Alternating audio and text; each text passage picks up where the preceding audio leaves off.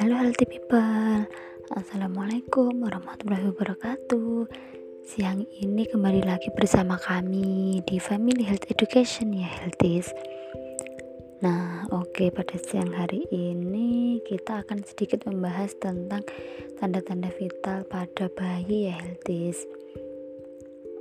Kita akan membahas tentang berapa sih detak jantung bayi yang normal itu.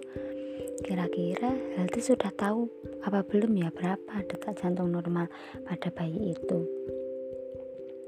Detak jantung pada bayi normal itu berkisar antara 120 sampai 160 detak per menit. Nah, jadi jika detak jantung bayi itu terlalu lambat, kemungkinan bayi itu terkena infeksi, jadi kita harus waspada. Jika detak jantung itu terlalu cepat, berarti juga ada masalah pada bayi tersebut. Nah, healthies, gimana? Sudah jelas kan informasi dari kami?